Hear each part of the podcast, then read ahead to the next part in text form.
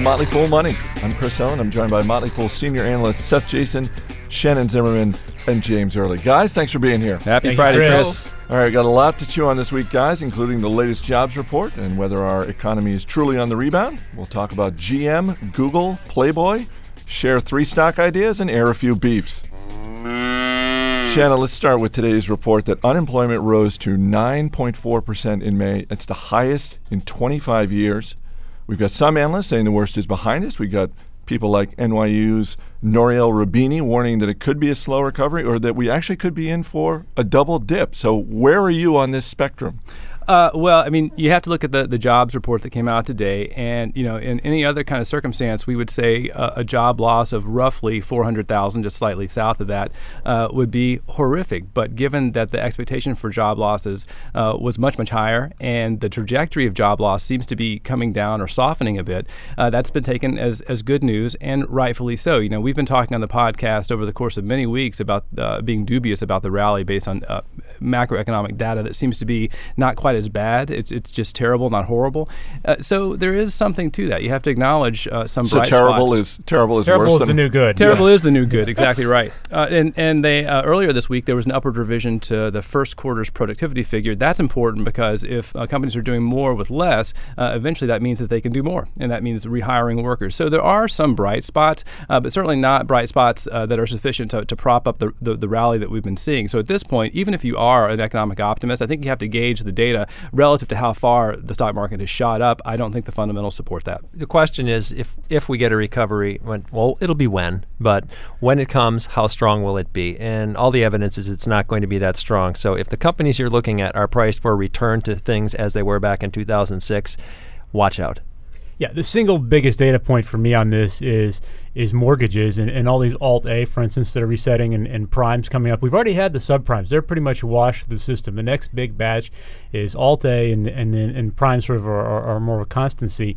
And, you know, w- with the single biggest uh, share of wealth in the average American being in his, in his or her home, um, that's going to be a pretty big factor, I think, with with the economy going forward. Shannon, is there any part of the market right now that you think is undervalued? We've seen, you know, a, a bunch of stocks bid up here and there. Any any sector looking undervalued to you? I, I think consumer goods companies are are a place to, to look and focus on right now, only because I think that is probably where, as investors really do come back into the market in waves, uh, as there is a sustained economic recovery. That's likely to be a, an area that folks are going to focus on because valuations even there have been beaten down, and it's a a, a place that has, you know, interesting companies like McCormick, which James touted a few mm-hmm. weeks back. Fantastic company that we've been doing some work on this week. Uh, interesting kind of play on a what looks like a very boring button-down plain vanilla extract kind of company, uh, but it's actually a very spicy investment. Uh, we pay you the big bucks for something. All right, guys. It was week one for the new G M after the company filed for bankruptcy on Monday. Under the plan, the two biggest owners of G M will be the government, which owns sixty percent, and the U A W, which owns around seventeen percent. G M is selling or shutting down Pontiac, Hummer, Saturn, and Saab, all four of those brands, and it will focus on smaller cars and green technologies like the Chevy Volt, G M's first mass-market electric car. But Seth, we, we had a little noise across the river over there in the halls of Congress this week, some stuff about dealerships being shut down and a lot, yeah, welcome, of, lot of angry people over welcome there. Welcome to your new manager's G M. There was a great article in the Washington Post, uh, and it showed what I believe to be the case, which is there's no company so poorly run that a hill full of congressmen can't run it worse. These people, G M and Chrysler, were being browbeat on, on some of the dealer closings. And so quite, uh, as you would expect, people whose whose dealerships are being closed are ticked off, probably calling a congressman, uh, congresswoman, and saying, hey, you know what, you know, all this public money, why can't my dealership stay open? The problem here is that you can't have a business being run by several hundred people whose main concern is to be reelected. And you also can't have them second-guessing every decision made by the managers of that company. I, I looked at some of the comments here, and they were just ridiculous. I'm going to pick on Senator Amy Klobuchar, Democrat of Minnesota, where I come from. And this, to me, is an example of the kind of thing we have to look forward to. Speaking of the closure of one dealership, near, she said, oh, it has, you know, what seems like a good location out there near the Mall of America. What does that mean? I mean, unless you're going to come and show us the numbers that prove this is a good dealership, then just be quiet. You just you have to make these decisions based on facts and data. Unless she's got it, unless these congressmen have it, they need to be quiet and let decisions be made by people who know the numbers. And you, you mean the same kind of facts and d- uh, data that the, the previous management uh, has used over the course of many years? As I said, if you uh-huh. think you can improve on it by putting five hundred people whose primary goal is to get reelected, you're nuts. J- when was the J- last time a, a car company closed a perfectly good dealership? I mean, unless I didn't get the memo here, the whole point was that G M is a deathbed company whose cars aren't selling, no offense to G M, but they need to take drastic action, and bankruptcy is the only measure, only means they can use to do that. And and obviously if your cars aren't selling, you're going to have to close dealerships. So now they're trying to do that, and, and they're not allowed. It just, to me, it doesn't make any sense at all. And what'll happen if they're not allowed to is, since their government owns it, I can I can envision them just digging into the taxpayer pocket because it's convenient to help support some of these dealers, some of these dealerships, or any other decision that may be politically unpopular. America, welcome to what it's like to own a company with five hundred some odd managers. All right, so James is three quarters right and Seth is completely wrong. Uh, oh, okay, the, here we go. The the, the rhetoric and the, and the language uh, is is unimpressive to me as well. And I, like you know, every sort of free marketeer, capitalist, uh, also kind of uh, reflexively resist government intervention in industries. At the same time, what's happening, I think that we've talked about this in previous podcasts as well, is a dismount, a sort of slow motion dismount around an industry that will eventually go away. It needs to go away, but it's uh, extinct. Would be ill-timed right now, and it's uh, it needs to be orchestrated because there are real deal economic impacts for the communities and the, the ecosystem uh, around the auto industry itself that have to be tended to now given the fragility of the economy. Now, you can look past all that and be an economic uh, capitalist purist, as I think Seth is. Uh, or you all, can actually say that you can actually Stalin, say that it's oh, going to make these decisions oh, is the question. Nah, I, I, I will not have decisions? that. I will not have that. Let's bring it back to the investor standpoint, since this is a podcast for investors. Five years from now, are we going to see G M as a good investment of our tax dollars? No? No chance? No. No return whatsoever. James, you're a former mechanic. No yeah, chance? It, it'll, it'll be a good investment for somebody. I, I, don't, I doubt it'll be for us. Yeah, it'll it, it, private money will probably get pieces of it after all the taxpayers have paid off the parts uh, that, that aren't any good. All right, let's move to retail and some ugly same-store sales numbers for May. Target down six point one percent. Costco down seven percent, Abercrombie and Fitch down twenty-eight percent. The big winner appears to be Walmart, which no longer reports monthly numbers, but did announce it will create twenty-two thousand jobs this year. Seth, is Walmart essentially in its own category? I'll, I'll try to be quick with this. I, I've always been bugged by the way writers in the business world have looked at Walmart and tried to pretend it was a bellwether for the economy, or even said something about other stores. Because the way I the way Walmart always looked to me is that it does fairly well during good times, and during bad times, it also does fairly well, usually at the expense of other stores because people are trading down. To my mind, while Walmart is doing well and other stores are doing poorly, that's a sign that there's that consumer confidence is low and that people are looking to pinch pennies. So yeah, Walmart is is in a class by itself, and I think that you need to be really careful about what, what the data say there. Shannon, should companies stop reporting these monthly same-store sales numbers? I mean, what what is the upside for a company? Yeah, well, and what is the upside for investors who, you know, it's like a pointless painting. You're looking at every little dot over dot, and at some point you become uh, more focused on the dots than the big picture. So yeah, what's the, what's the the uh, the use value of that? I think it's none, particularly if you're a buy-to-hold long-term investor, as, uh, of course, we believe you ought to be. Yeah, Shannon's absolutely right about that. I actually like some of the same-store sales volatility, though, because when you when you have a company you like and you know is good, you wait for a kind of crummy report. The market can kill it and you can pick up the shares cheap, but it's still a bad reason to have this kind of reporting. Google has provided a preview of Wave, Google's new application that combines email, instant messaging, and online forums. So guys, depending on who you talk with, Wave could either be the end of email as we know it, it could make current operating systems obsolete, or it could just be something Google announced months before the actual launch, just so they could steal some of Microsoft's thunder around its new search engine, Bing. What do you think, James? Chris, I wanted to hate this thing so bad my teeth were chattering because it's just, to me, it, you know, I'm not an instant message kind of guy. I'm not a Twitter or text messenger, but... You're but just I, up there in your cabin in Montana. Yeah, exactly right. Yeah, longhand and my code writing against the mirror. Um, but, uh, you know, I, I looked at the thing, and, and it does make some sense. You can embed documents. You can embed videos and text. It's this cohesive message thread that you know, strikingly is gradually approaching face-to-face conversation again. And, you know, well, let me point out one thing. I tried to watch the video explaining it. I couldn't because the, the bandwidth, I guess, was exceeded and, and, and it was clipping. So it was very popular. The guy, though, talking about it made a point of mentioning that they gave everybody at the conference where they debuted this uh, phones. And and he mentioned that and he sort of paused for applause. So Google, it was a little cheesy, I think, the, the, the – uh, the debut of this, but but it is a reasonable product. I don't know where it goes from there, but but I'm eager to see it. Yeah, no, I uh, just uh, have been playing around with the not the, the preview itself, but with the text explanation of it. And so it's sort of an old school take on what will be a, a sort of newfangled technology. For me, what it seems to do is to consolidate a lot of functionality that people use in disparate ways right now. And I think it's going to out Facebook Facebook, particularly if you can do it around uh, sort of semi-private communities. It would be a, a fantastic tool. You know, Facebook wants to be sort of the number one online communications platform, but they can't even allow you to have attachments to email. So Google's got that solved and has for a long time. I think it's an interesting uh, prospect, and we'll see what happens when the product is finally released. And it's open source. And it's open source. Yep. I predict this is just as awesomely game-changing as Google Chat. I predict it will be ad-supported.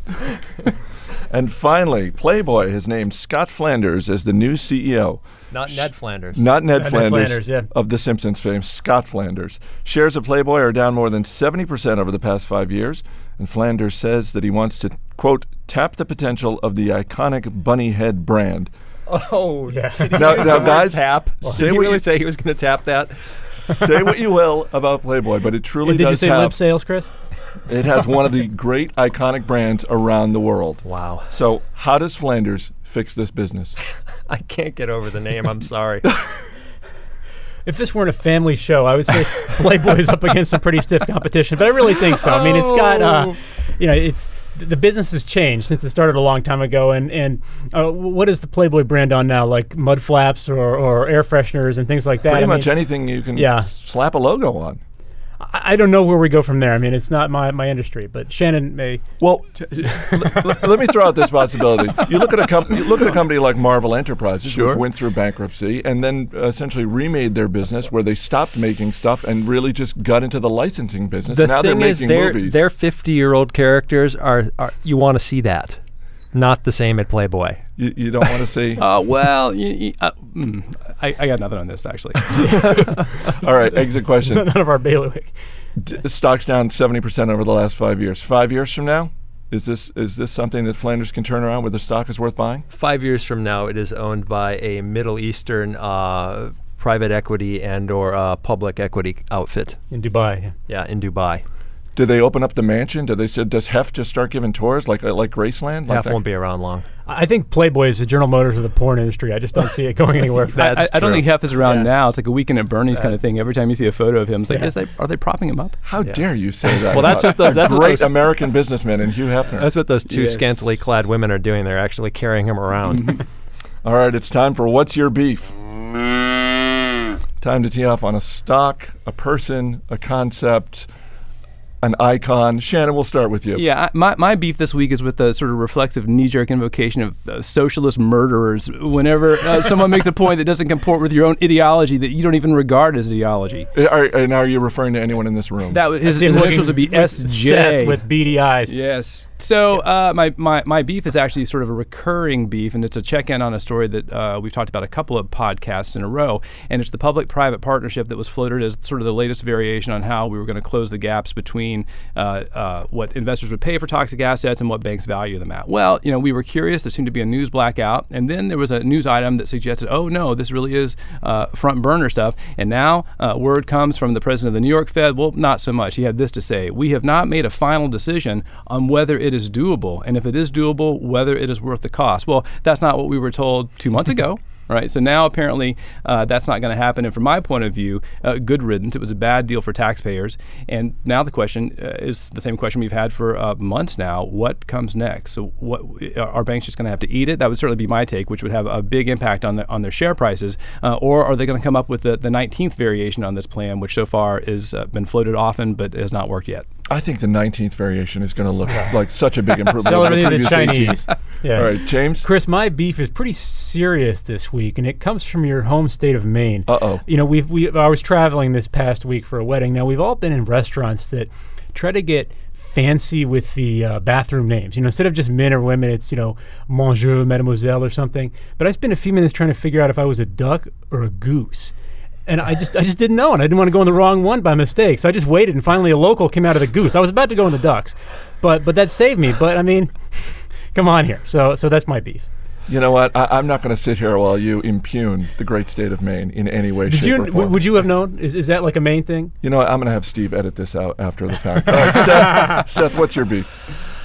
I want to return to to beefs that I had, well, probably even before we were doing aged the beef. podcast. Aged, aged beef. I've got aged, aged beef. I've got aged beef. It's something you and I may have done in some previous iterations of, of our podcast or, or online video.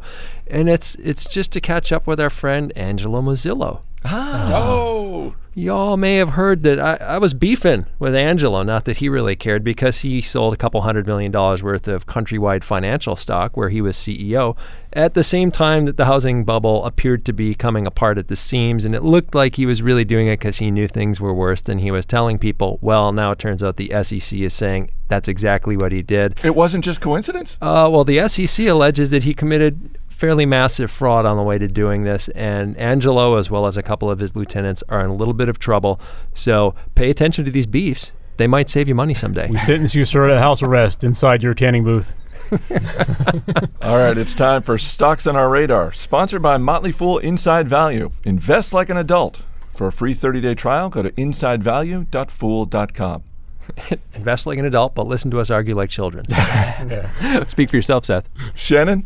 You get to kick things off. What's uh, one stock so, on your radar? Well, so uh, recurring beef, recurring uh, radar stock. And so the industry is natural gas. Right now, the futures market is pricing natural gas well below the cost of new production. And so that's an imbalance that is going to be addressed one way or another. Either they will eventually mop up the glut uh, that has driven prices down, or a real deal economic recovery will kick in that will drive demand up. Either way, it's a matter of simple arithmetic, unless there's some kind of uh, brand new find in terms of how we're going to uh, power our country. So what can you do around that fact? There are a couple of companies that you should look at. Chesapeake, we called out earlier. The ticker is C H K.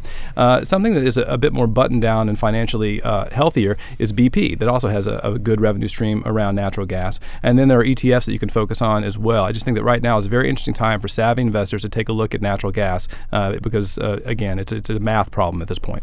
James? I'm traveling abroad, Chris, this week to Greece. Uh, I'm talking about National Bank. Wow, that's that's going to be a step down from Maine. Uh, I'm, just, I'm, just telling you. Um, I'm actually I'm just metaphorically traveling abroad. Even um, basically in, in the U S, consumer lending is about seventy-five percent of G D P, and that's a lot. We're over leveraged. We know that. In Greece, it's only about fifteen percent. So the Greek economy has, it's it's not anywhere near as levered as, as the U S's is. Uh, Greeks are much more conservative with their banking. It is a less stable country, but N B G is the former State Bank of Greece. It's a dominant country company, excuse me. It's a bank that Greeks trust, and it's expanding in fast-growing southeastern Europe. It is not for the risk averse, but otherwise uh, don't beware of uh, Greeks bearing banks, I guess. All right, Seth? I'm going to loop back to Chesapeake quick because I know Shannon, if, if he hasn't read the new uh, contract that the C E O got uh, at Chesapeake, he's going to want to. There's something about the company buying art from the C E O. I don't know about that. Is yeah, that right? No, no, I, and I, yeah, I agree. So, it's, so it's, you'll want to read that before you head there. But my pitch, my stock is very simple. Aeropostale, the one of these retailers selling these clothes that's actually shooting the lights out. Their same-store sales up nineteen percent. Last month, as opposed to everybody else going down the tubes. Stock isn't uh, as cheap as the others, but then again, these guys are doing the job. All right, Seth Jason, James Hurley, Shannon Zimmerman. Guys, thanks for being here. Thanks, Chris. Chris. Thanks for listening to this edition of Motley Fool Money. You can check out past episodes at motley fool money dot com. As always, people on the program may have interest in the stocks they talk about. Don't buy or sell stocks based solely on what you hear. Do your homework and make your own decisions. And remember, the conversation continues twenty-four seven at fool dot com. I'm Chris Hill. We'll see you next time.